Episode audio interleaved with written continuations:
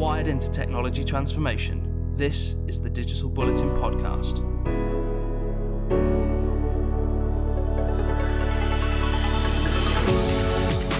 Hello and welcome to the Digital Bulletin Podcast. I'm Romilly Broad, and as ever, we're all about inspiring technology leaders.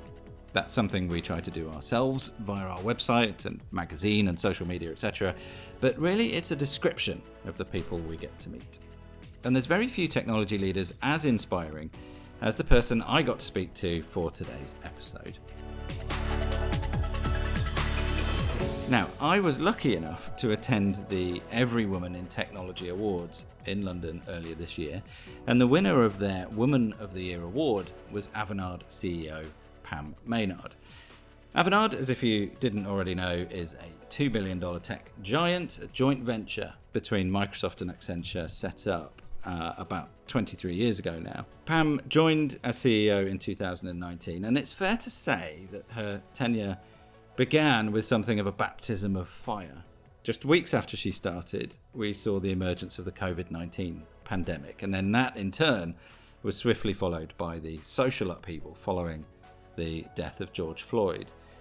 But as I discovered during our conversation, Pam seems to be built from a special combination of things that perhaps made her uniquely suitable to face challenges such as those, but also very well suited to continue to drive the success that Avanade has experienced over the last few years. We talk about her background, her childhood as the only black girl in the village, as she puts it, her parents, her mum in particular, who snuck away in the middle of the night from Barbados to join the Windrush generation arriving in the UK. We talked about all the things that make a person capable of leading a global technology company like Avanade.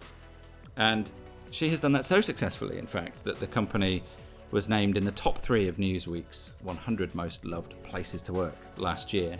It's a fascinating conversation, and I hope you enjoy it. I began by asking Pam to give us a quick potted history of her career to date. Started my career at Oracle, and joined Oracle because of the sense of entrepreneurialism, innovation, when I went in for my graduate interview. And also the fact there were going to be 100 graduates starting at the same time, which I found incredibly exciting. And it was at Oracle where I really started to understand tech. I spent 5 years at Oracle going through the typical technology kind of career life cycle. So developer, analyst or designer, analyst, project manager, program manager. I was headhunted to EY. And at EY, I really found what excited me in terms of my career, which was that intersect between strategy and technology. So I joined a technology team in EY, which was focused on different industry groups, so utilities, government, financial services, and we were there to help to bring strategies to life through technology. Loved it. Maybe you remember, maybe you might be a little bit too young, but EY Consulting got sold to Capgemini. And so from there, EY ended up in Capgemini. And then I stepped out, actually. So around 2000, I stepped out and joined a startup with some Oracle friends. So it was just post-startup. And they were looking at how they could scale the business. And I only spent a year there because we didn't scale the business effectively. We ended up winding the business up. And I got headhunted back to Capgemini. And then in 2008, I was headhunted to Avanade.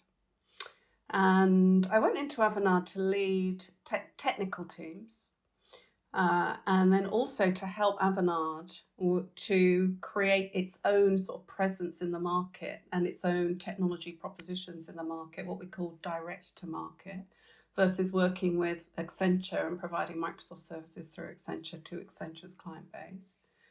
And within 2 years, I was promoted to general manager of the UK business.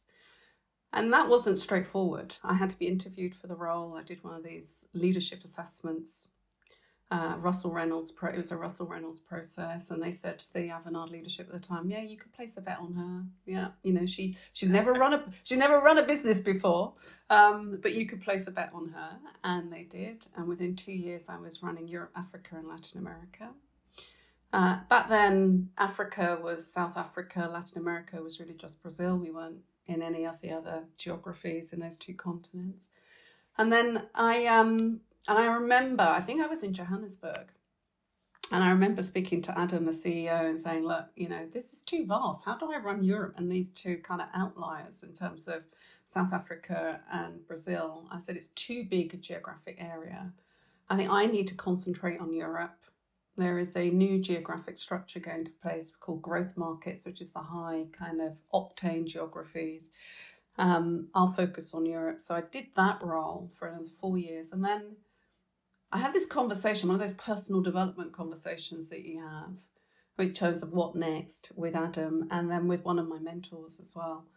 And they were saying, look, if you're going to really progress in technology, you've got to live outside of the UK and you need to move to the US. So you can really learn the US market. And I was like, okay, I'll do that. I'll be based in New York. No. You know, we want you to move to Seattle. So, and that was a big, big change for me. I was well out of my comfort zone. I knew nobody in Seattle, called Avanade's headquartered there, but I didn't have any friends, family there. And so I spent 3 years, almost 3 years there, and then I was promoted to CEO in September 2019.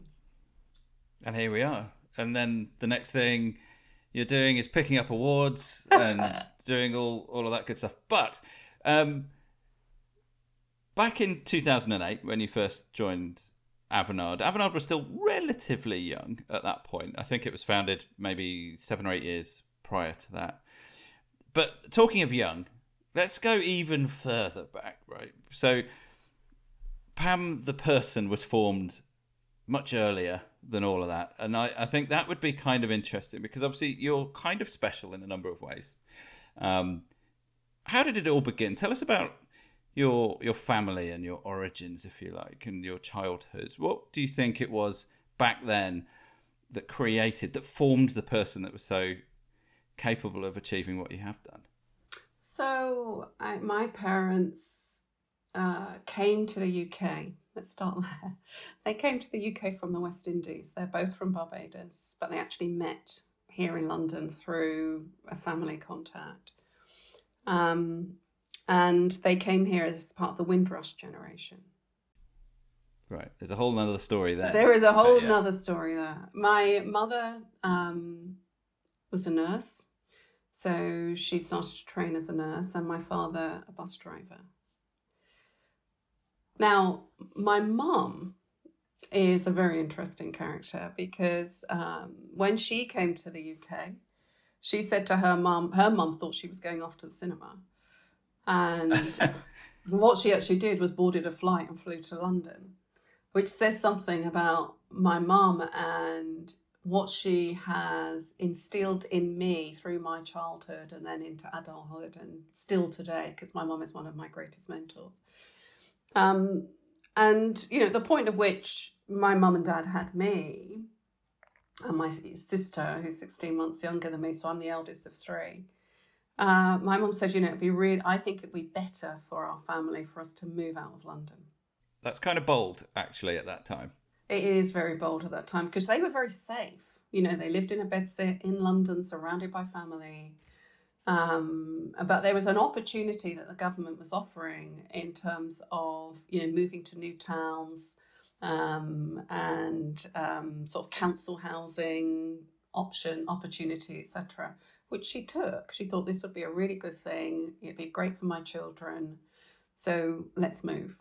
All right. So again, yet another bold move. First, boarding a flight to go to a country thousands of miles away that you don't that you've only got some family and friends, but you know nothing about, and then moving out to Hampshire.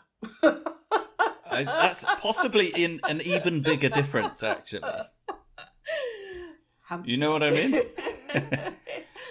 And And, you know, just telling us we have to get on with it, right? And, you know, and then from Basingstoke as a town, we then moved in into this little itty bitty village where we were, you know, the only black family in the village. So all the way through each step, you know, having to deal with being different, having to adjust to different circumstances, having to dig deep in terms of finding resilience, right? And especially for me as the eldest, my brother was born when we lived in Basingstoke. And I still remember my first junior school and, you know, having to join midway through, did not knowing anybody in that village school and feeling very isolated and feeling very different because I was the only black kid. You know, my sister was coming up, but I was the only black kid. And it was like, and nobody would talk to me, right? And what it was actually, I still remember we had this rounders match. It was like end of term rounders match and all the kids were allowed to choose which team they wanted to go on. And guess who was stood there, not picked to go onto anybody's team. And so my teacher said, well, actually, why don't you come and be on our team? Don't you worry, you're going to be on the teacher's team. Coming from a great West Indian family who loved sport and in particular cricket, from a young age, my dad had taught us, my dad used to cut down cricket bats and then throw balls at us. So we have a fantastic hand-eye coordination. So in fact, my brother grew up playing cricket. I played tennis as a youngster as well. My sister played hockey. So I was well up for this rounders match. And of course, you know, started the whacking the balls all over the place. And that helped. That after that, the kids were like, wow, you know, we want you to be on our team. Who are you? We've never spoken to you, blah, blah, blah. And so sport in a way and that moment changed things for me in terms of me being a bit more accepted, if you like, in that environment. But, you know, through my mum and the decisions that she made, I learned, if you like, to understand that I was different, but understand that I needed to adapt and it would be on me largely. I mean, my mum also told me, you know, it's going to be down to you, right? How you adapt to this situation, how you find, you know, and yourself through this situation. And it's okay. She also told me it was okay to take risks because that's what she was doing. She was taking a bet, placing a risk on each time she moved. And so one of the things that happened for me is, you know, again, there was an expectation that I would either be a doctor, a lawyer, an accountant, whatever. And I managed, I got a place at Leeds University to do law. And I remember walking home after my last A level, still can remember that day. And, you know, went in and my mum, who worked night shift, was awake waiting for me to celebrate and say, fantastic, you finished. How are you going to spend the summer? And I had this very glum look on my face. And she was like, what's up? what's up? And why aren't you happy? And I said, because I've decided I don't want to do law anymore. Uh-oh. What was her reaction to that? She just said, do you still want to go to university? And I said, yeah, I definitely do. She said, what do you want to do? I said, Mum, I don't know. I don't know what I want to be. I don't know what I want to do. And she said, it's okay, right? Don't panic. It's okay. You will get a place at university. I had a friend who was older than me. She came home for the summer. She was at Bournemouth Poly. That's where I went as well. Wait, was it a Poly? Yeah, Bournemouth Poly, then University. And she said to me, look, and she was having a fantastic time there by the sea, as you'll know. And well, not in the winter, but yeah. It can be a bit grey. But she said to me, you know, that she was having a great time. And I said to my mum, I think I'd like to go there. It's not too far from home, Basingstoke, Bournemouth. And I said, you know, I'd like to go there. So I went through clearing, saw business studies, thought I'm going to do that. It gave me options, right, Romilly? So, and that again is one of my, I suppose, one of the things that are inherent in me is I always think, where could this step take me? Where could it take me next? What doors might open that I could walk through or with help from others or, you know, of my own accord? And business studies meant I could still do a conversion course and do law. So it kept the door open on law. But it also introduced me to different things, you know, and because I was thinking back then I wanted to be a management consultant, maybe, not technology. And then in my sandwich year, I did my IBM. I did my sandwich year at IBM. And that introduced me to tech. So, you know, there were some themes through that, you know, parents who were Windrush, who took the step to move to the UK, you know, who then might, you know, a mother who was not afraid to take calculated risk, yeah, and not afraid to put herself and her family into situations where they needed to not fight for survival, but they needed to, it helped us to build resilience and become resourceful and then instill that in us, right? And so I think those are our themes. I think the other thing for me being the eldest of three, there's a big piece of caring that runs through me. And if I think back to that Rounders match and having the opportunity to then become a team member and being part of teams is another thing that, you know, is a big part of me. That Rounders match, you didn't just take the opportunity to join, presumably, the enemy team, the teachers' team. You had the confidence, presumably, to take that on. How important was confidence and forming that kind of confidence? Was that born in you, or did you just kind of learn to develop that, the confidence to take risks? And we'll talk more about risk, but having that confidence then. I think that there must be something in me innate around confidence, but thinking about it and talking to you about it, absolutely there's got to be something in me. However, the but is that one of my big struggles through my life is my shyness, right? And, you know, because I had to battle my shyness, you know, even from a young child. And I still remember people, even, you know, visitors to our home, I'd go and hide under the bed and my sister and my brother were like dragging me out. It's like, come out and say hello. But, you know, to have walked the path I have, there must be something in me. And I think it may be a belief, right? Some sort of, you know, belief in myself of some sort that, you know, again, comes from my family. And then the shyness is something I've had to deal with. But yeah, there must have been, again, thinking back to that Rounders match, some sort of belief. And also there's a stubbornness, I think. It's like, you know, I'm going to have a go, right? I'm going to have a go. I'm not going to be sitting on the edge watching this thing. You know, I've been given an opportunity. What that teacher did was gave me an opportunity. All right. May not have realised it. It might have just been out of pity.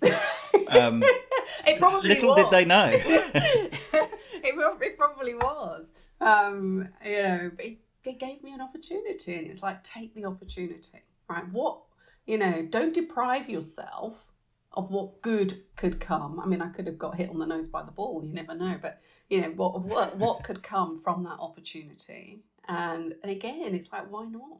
Right. This is, again, one of the things that, you know, talk about with people, you know, in similar settings and conversations. It's about, you know, opportunities. It's like when I, you know, I moved to the US.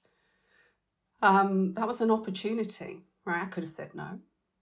I'm going to say no, you know, I'm going to stay hunkered down in deepest, darkest Surrey. But I didn't, you know, I took the opportunity to move there and take myself well out of my comfort zone. And that opportunity in that Rounders match, again, took me out of my comfort zone, right? Yeah. But there must be something, I believe, inside me, which is related to, you can do this, right? And again, I think that comes from my parents, you know. What kind of obstacles do you think you might have faced during the path of your career? Did you find perceive extra resistance on your journey? I didn't perceive extra resistance. I felt there were some obstacles, absolutely obstacles that I had to overcome. I mean, things like stand out for me is you know, I described that when I started, well, back when 2008, when I started at Avanade, but even before that, if I think about EY, and then into Capgemini, you know, I had one of those moments, actually when I was starting at EY, where I was going up in the lift, and it was either my first or second day, so very early on as a young consultant. And a gentleman who was in the lift said to me, you know, as the lift doors opened, he said, oh, you know, if you're looking for the secretarial pool, you know, you'll find how cliched. Yeah. You know, these things, people say they're cliches, but they are real life experiences, right? Well, they're cliches for a reason. The cliches become cliches because they're repeated often. They are. That's right. So I had that. So, you know, at that sort of circumstance of thinking, I'm not really sure I'm going to belong here, you know, and I said to him, you know, actually, I'm a new consultant and I'm heading off to meet with my team. And again, had the courage to say, actually, no, I'm going that way. But that sense of struggling to belong, if you like, because I am different. And therefore, when people see me, the expectations that they have, in that case, it was, you know, you're part of the secretarial pool,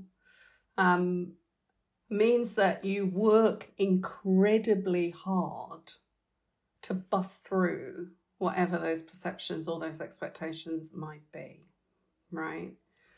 That means then that you're constantly seeking perfection.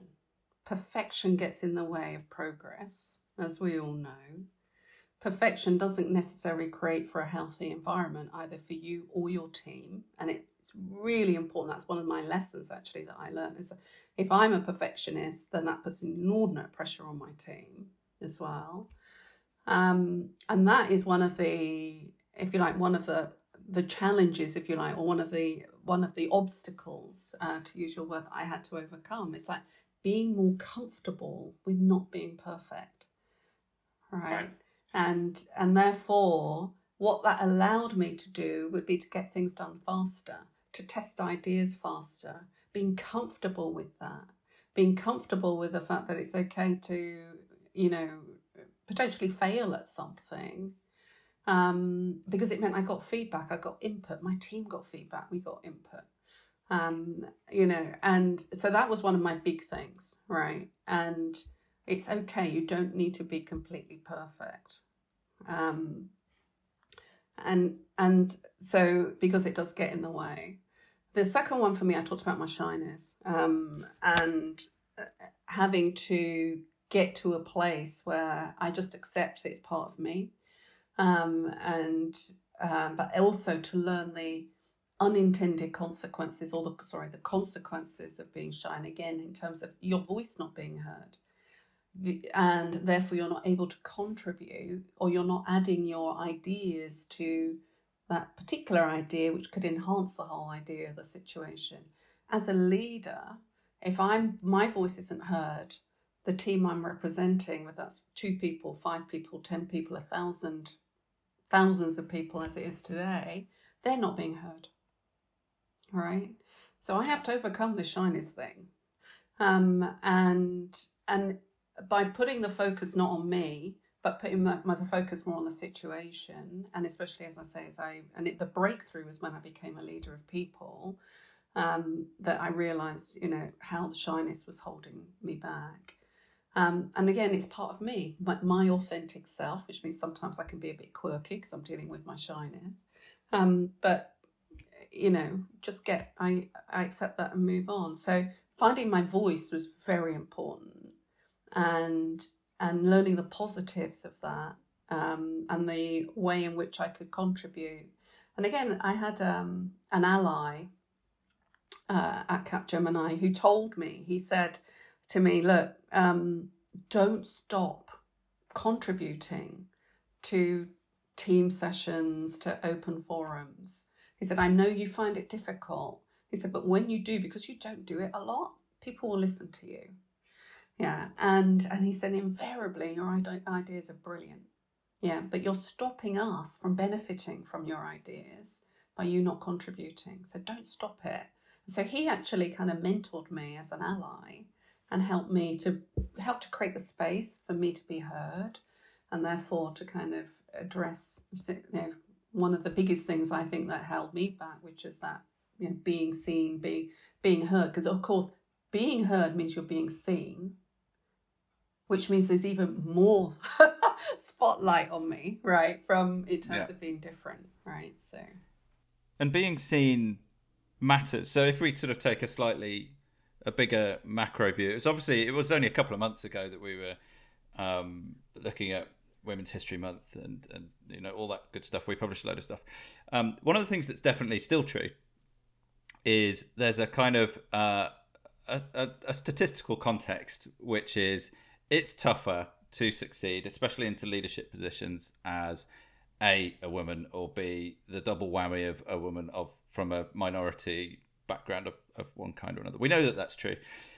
Probably the biggest thing you can do about that is to make sure that there are more and more of those people represented in those positions and being visible and being heard. What proportion do you think of the obstacles that people in those categories face that is internal? You've spent a lot of time saying, look, a battle you fought was against your own sense of, do I or do I not belong here, based on interactions that you had. Many people can battle what's going on the outside, but how do you elevate people on the inside so that they do have the same kind of confidence that or ability to push through that you did? Mentors are really, really important.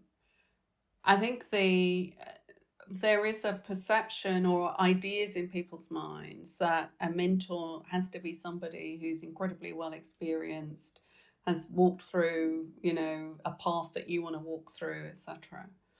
One of the things that I talk to young people about, and I get the opportunity to talk to, for example, our intern groups around the world, and I talk to them about the fact that they can be mentors to each other, right?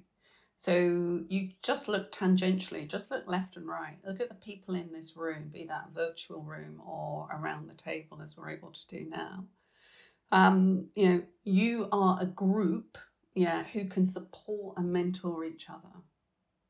And I think that is one of the fundamental opportunities. I think it's an opportunity that often we miss, because, as I say, you're always expecting a mentor to be, you know, somebody who's, you know, 20 years into their career or whatever. It doesn't need to be that way. So that support group and finding your support group is a really important step, right? And people may be, you know, from your university, or if you're in an intern group, finding that support group, taking advantage as well of that being an initial network. So that's the second thing. So one, they're a support group. You can test ideas because you've got similar experiences. Second thing is the networking opportunity, because that is also incredibly important. And again, for me, and it's hard and it is uncomfortable when often you go into a networking situation and you are the only one, right? Right. But that is a network.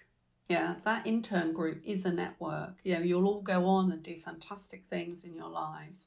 So how do you stay hold of that networking group? How do you nurture that? And how do you learn the skills around networking, which are really important and will see you good in future years, because we all need to network, right? And so that, again, is something which I think is really important, is learning those networking skills through those network opportunities that can create open doors for you potentially to find mentors, find coaches, find job opportunities or resources, connect further networking groups. Because that's another thing that I've noticed now, as people have got to know Pam Maynard and know what I do, is I get approached to join and connect to other networks, right? Where in effect, there are more people of colour. Yeah, networks that I didn't even know existed, where I'll have the opportunity again to connect with groups of, you know, people who have walked a similar path to me and learn how they, you know, continue to thrive as business leaders. So, you know, look left and right. Yeah, look at the group that you're in, and then look at how you can use networking would be another piece of advice I would say. And start doing that from as early on in your career as you can. Right. And never once, and I think this applies to everybody, never once imagine that you don't belong, because actually you don't know until you turn up who belongs anywhere. That's right. The best thing I ever learned in those kind of contexts was, look, let's just imagine for a second that literally everybody in the room is thinking exactly the same thing as you. And that just makes you the same as everybody. No one actually really wants to do this at the beginning. And it's only at the end that everyone's happy they did. Let's expand all of that out to Avanade as an organisation. I think shortly after you became CEO, you talked about the purpose of the organisation. Why does it matter that everything that we're talking about now in terms of fostering, you know, a diverse set of a diverse workforce with leadership that represents diversity? Why does that matter if what you're trying to be is a successful, sustainable, innovative company? So let me start with the purpose. So our purpose at Avanade is to make a genuine human impact, all right? And it's as simple as that. And when I became CEO in 2019 in September, I was wandering through Houston Airport with Adam, CEO Emeritus, and sort of saying to him, you know, what is our purpose? You know, we're a successful tech company, we're with Microsoft at our core. But, you know, what is our purpose? And that's how it landed on the make a genuine human impact. And I did that because I was thinking about, you know, what is going to signify my leadership and the Pam Maynard era as CEO in Avanade. But around making a genuine human impact, I was thinking from the perspective of not just about the work that we do for our clients and therefore the impact that they wanted to have on their customers, on their people, or in the communities, which were important to them, but on our people, right? So, you know, how do I, through my leadership and the decisions that I make and the strategies that we pursue, you know, how do we ensure that the people who want to spend a chapter of their career at Avanade feel that we are creating a genuine human impact for them, that they're getting something from that chapter?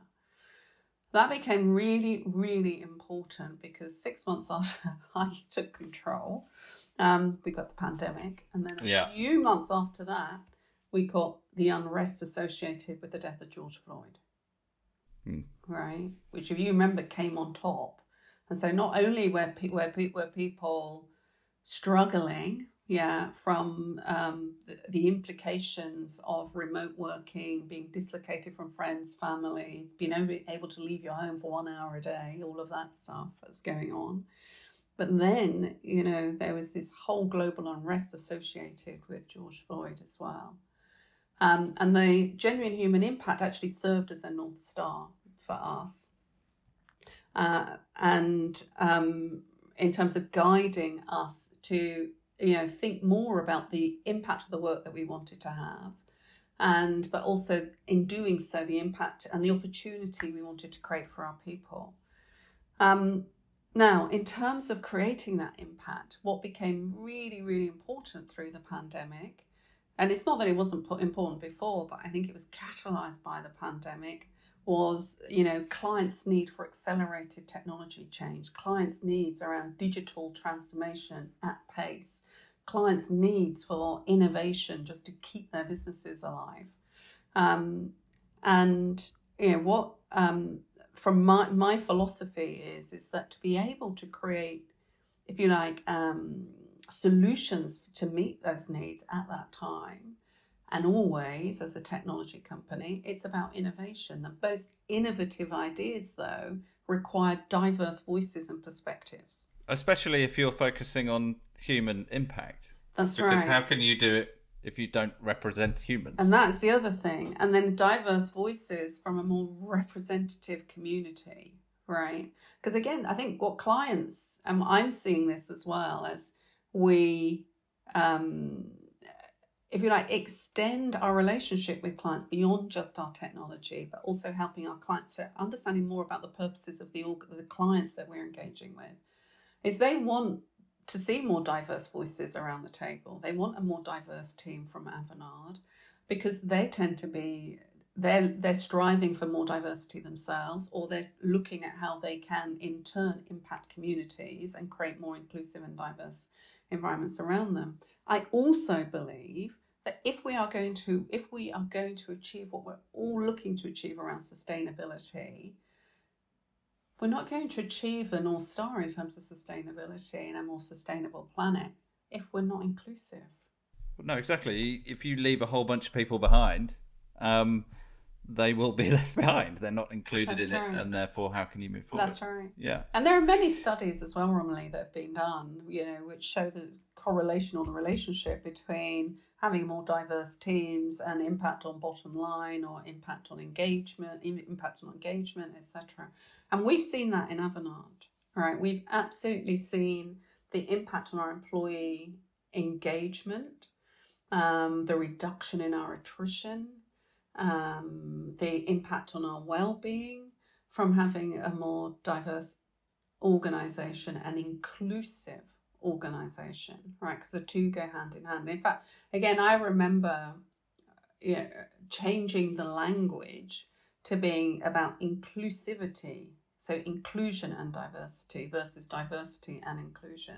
And I did that very deliberately because for the diverse people I already had in the organisation, I needed to keep them. I needed them to feel like they felt included. Yeah, and then they in turn would help me to attract more diverse talent. What about at the top, at the tippy top, where ultimately the folks like you need to be kind of highly visible? What's your perception of how we're doing in the world in that context? You know, how much? What have we got still to do? And we've got a huge amount left still to do. But what I am seeing, and I see this in Avanade, for example, my executive committee, is 50 to 60% women, just over 50%, so maybe around 55%. And there is, you know, there are people who join Avanade, women that I speak to, who say, you know, when they look up in Avanade, all they see are women, right? They see their line managers going up as being women. So in terms of leadership, I'm seeing progress in terms of leadership positions and more diverse leaders. I'm also seeing progress in terms of graduate intakes, interns, etc. The challenge for a lot of organisations is that middle management layer, right? So how do we retain people when they go out and take a career break for whatever reason they want to take a career break, and then when they come back, they can continue to feel that they belong, they can thrive, especially in technology where things move so fast. You know, how do we help them through that, reconnecting and reestablishing themselves so that they want to stay? It's the middle layers that we've got to continue to inspire and improve on. But I'm absolutely seeing progress. I mean, you will have heard about it as well, especially, you know, I'm in the UK, you're in the UK.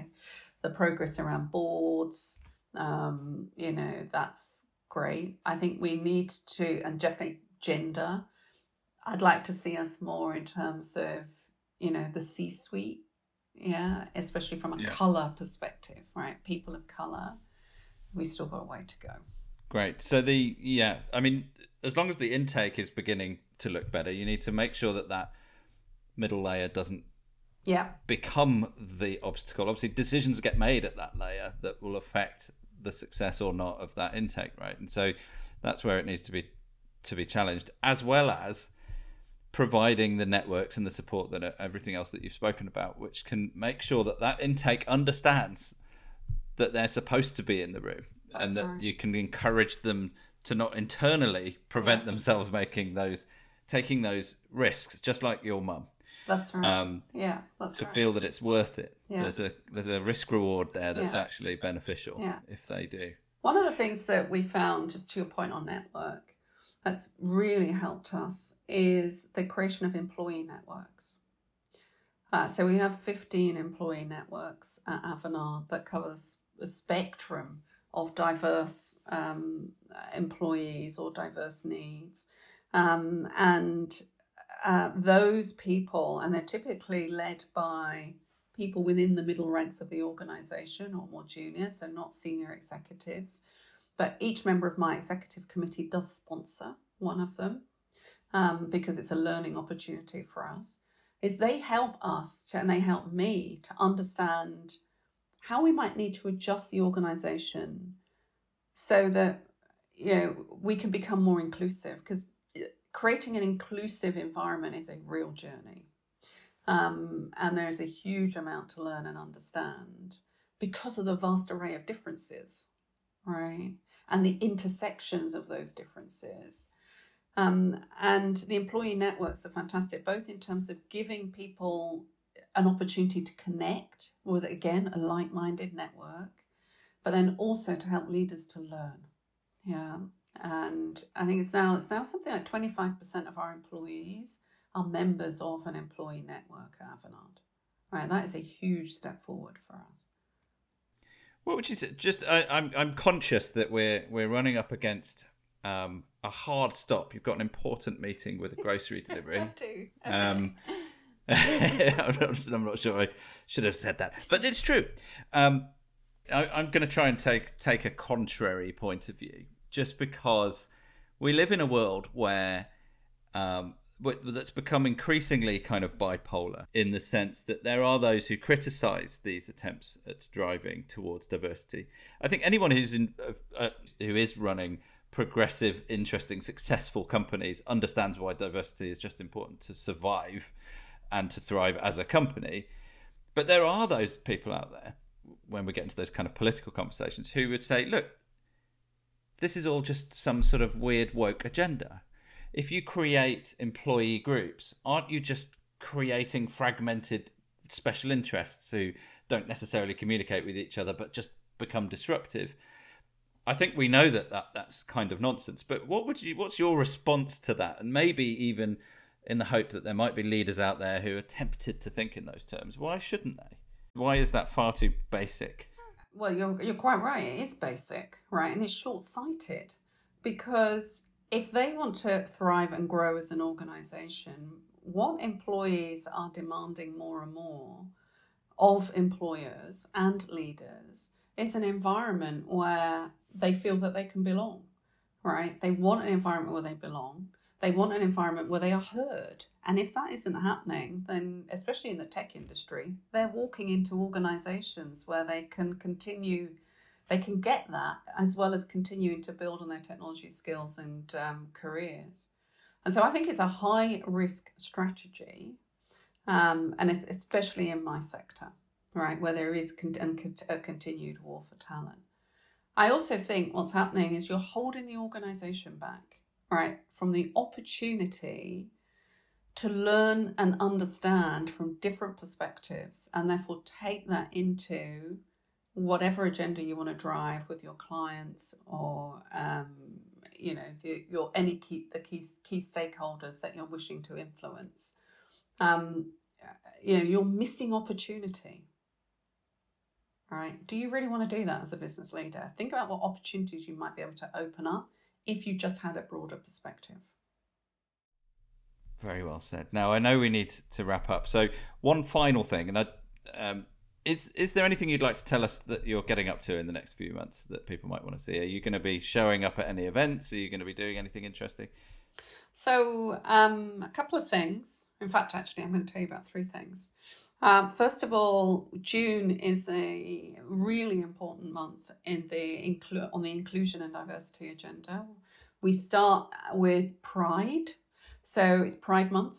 Really excited. Lots and lots of fantastic program. Lot of energy always behind Pride.